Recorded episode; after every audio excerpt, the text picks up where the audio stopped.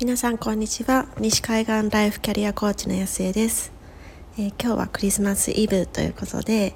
えー、何を話そうかなっていうふうに思ったんですけれども、えー、うつうす気づいているけれども気づかないふりをしているものということでお話ししてみようかなっていうふうに思います、まあ、なんでそのトピックにしようかなっていうふうに思ったかっていうと、えっと、我が家は子供たちが今9歳と6歳なんですけれどもま、なんかちょっとこうサンタクロースの何でしょう存在をこう100%信じているかどうかっていうなんかその何て言うんですかこう微妙な時期に差し掛かってるんですよね。でなんか日本だと多分もっともっと早くにもうあのいないんだっていう風に気づいてると思うんですけれどもなんかこっちって結構ゆったりしているというかみんなでこうそれが当たり前だよねみたいな感じでこう社会でドンって押してるからなのかなんかあんまり気づいてない感じがあってで特に娘は今、えー、っとファーストグレーターなんですけれどももう完全に信じている感じ。で、えっとまあ、セカンドグレーダーが結構なんかその狭間だみたいな風にこの辺りでは言われてるんですけれども、まあ、息子はサードグレーダーで去年ぐらいからなんとなく多分うすうす知っていてで、えー、娘に妹にまあ、彼から言うとですね妹に「いやなんかサンタクロースって本当は誰か知ってる?」みたいなことをここそこそっと私がいないところで言ってで「いやだってサンタクロースでしょ?」って言ったら「いやなんかみんなのママンダーディなんだよみたいなことを言ったからもう娘はめっちゃ怒ってなんかこうボコボコにこう 殴り返してたんですけれどもなんかそういう何て言うんでしょうちょっとこう不穏な雰囲気というかが漂ってるんですねまあそんな中でも、まあ、娘は娘でまだなんか「サンタさんってプレゼント1個しか本当にくれないの?」とかいや別にそうそうじゃないんじゃないなんでって言ったらいやなんか5つぐらいお願いしちゃったんだけどってこうもじもじ言ってたりとか してまだまだなんかそう微笑ましい感じだなと思いつつまあもしかしたらこうやってこうこっそりこうマミーエルフがプレゼントをこうラッピングしてこっそりこうあの夫と2人で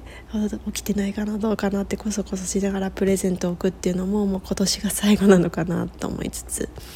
なんかちょっと名残惜しいなと思いながら今日今朝やっていました。まああのプレゼント置くのはまだまだ明日ですけどね。なんですけどちょっと今年ラッピングまだしてなかったので今朝ちょっとこそこそ子供たちが寝てる間にやってたんですけれどもそうその時にまあ多分なんだろう息子はねもうがっつり気づいてるかもしれないけどでもこう気づいてるのに気づかないふりをしてる、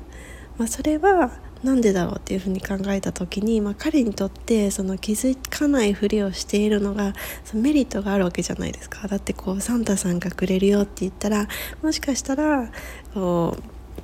私たちその両親からするといやちょっとそれは高すぎんじゃないとかいやちょっとそのプレゼントはどうなのって言われちゃいそうなものでもいやでもサンタさんでお願いするからっていうふうに言ったらもしかしたらもらえるかもしれない。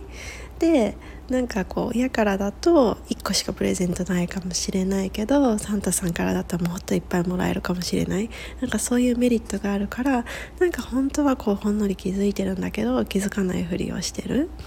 みたいなところがあると思うんですよね。でそう思った時にそう大人もねそういうことってしてるなっていうふうに思うんですよね。もうもちろんそれはメリットがある。そのメリットがあるっていう時になんだろうこうアドバンテージを取ってる。なんかそれをいいように利用してるっていうよりも大人の場合はどちらかというとなんだろうそれに気づかないふりをしてこう自分を守っているというか自分を正当化している方でやっぱりそのコーチングで関わらせていただいているとあのそういうケースが多いなっていうふうに感じています。で私自身を、えっと、考えてみても、まあ、最近はあんまりないんですけれどもやっぱりこう一番そういうのが強く出てたなっていう時はその駐在先駐在の今アメリカの、えー、仕事を始めるかどうかっていう時にこう一番極端に出てたなっていうふうに思います。でもちろんその今回の駐在じゃなくて前回の駐在の時にはもうビザ的にも働けなかったしで、えっと、それでこう働けるビザを取ろうっていうふうに思ったとしてもその会社的にやっぱりそのタックスの面とかいろいろあるから、まあ、会社としてあんまりこう賛成はされないっていう環境だったっていうのはあったんですよね。なのでいやでも駐在にこう帯同してるから働けないしっていうのはもう紛れもない事実だったんですよね、まあ、その時には、まあ、今回に比べるとっていうことですけれども。なんですけれども今回駐在で帯同してきた時にとたまたま私たちもほとんどこう一人駐在がメインなんですけども今回たまたまその同じ年に同じ会社からの駐在の人がいてでその人の奥さんがもう、と、日本とのリモートだったんですけれども働いてたんですよ。であ働けるんだっていうその実例が目の前にあるわけじゃないですか。それでもどこかでこうちゃんとあビザ的にも働けるっていう選選択肢が出てきたのかもしれないとか、えっと、そう会社的にも認めてもらえるのかもしれないっていう道が今目の前にあるのにいやでもそれはそのその人のすごく特殊な理由なのかもしれないとかなんかそういうのでちょっと逃げてたんですよね。で結局ずるずるずるずる逃げていてであの労働許可証とかそういうものじゃなくって本当にそのビザ自体私たちのその駐在員ビザってこう言われているようなものとかあとはま駐在員の中でもちょっとランクがまた違うビザとかそういうものの、えっと、帯同者であっても働けるっていう風にこう変わったんですよね途中で。なんかその辺がすごいアメリカってすごいなっていうふうに思うんですけれどもそうなんか意味本当にイミグランツの地というかそうなんかイミグランツにも権利があるんだったらこうちゃんとそういうふうに外から来てる人にも権利があるみたいななんか、まあ、ちゃんとした背景はまだちゃんと勉強してないんですけれどもなんかいろいろ本当に権利の国だなっていうふうにその時感じたんですけれどもそうそうやってこうどんどんどんどん開かれていってさすがに私もそこにはいられない。そのいやでもちょっと違うからとかそうそういうふうにこう言い訳ができなくなってきたんですよね。でその時にやっぱりこう自分が直面していたのっていやでもブランクも長くなってきてるし本当に私これからちゃんと働けるのかなとかそうこう言ってもまあ、子どもたちのせいにしていた部分もあるんですけれどもちゃんとタイムマネジメントできるのかなとか結局そういう自分に対する不安の部分をに直面しなきゃいけなくなるじゃないですかその働けないっていう風な前提がなくなってしまうと。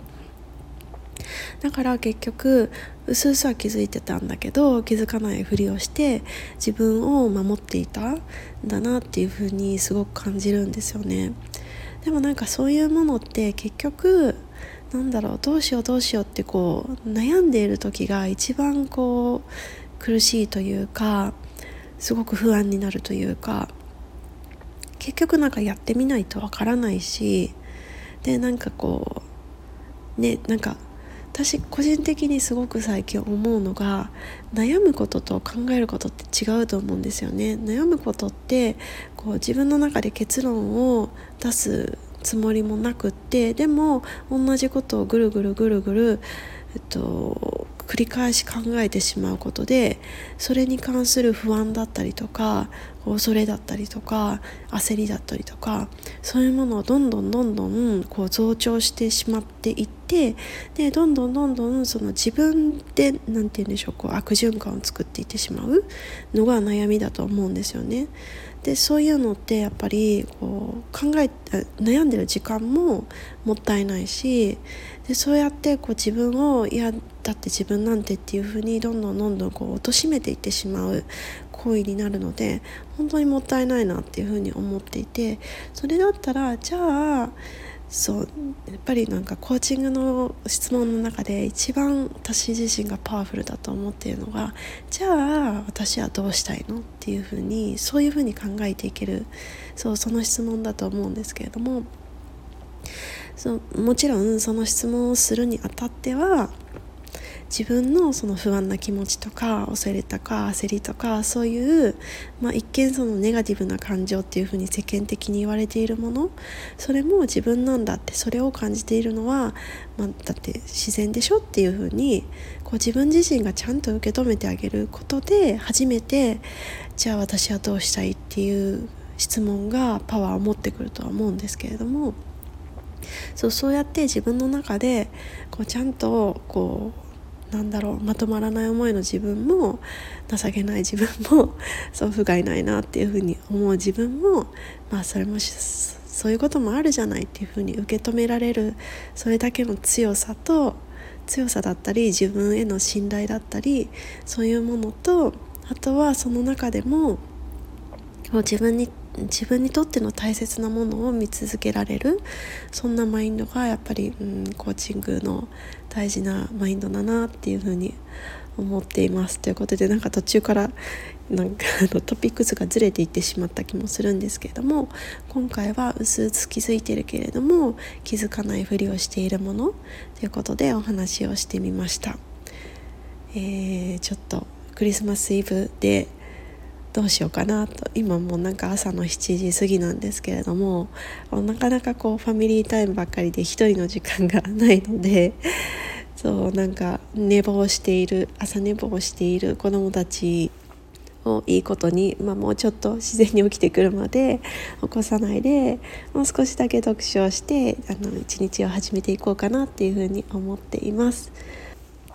皆さん今日はどんな一日にする予定でしょうか？皆さんそれぞれにとって今このこの年ならではというかこの瞬間ならではの思い出に残るクリスマスイブだったりクリスマスになりますように。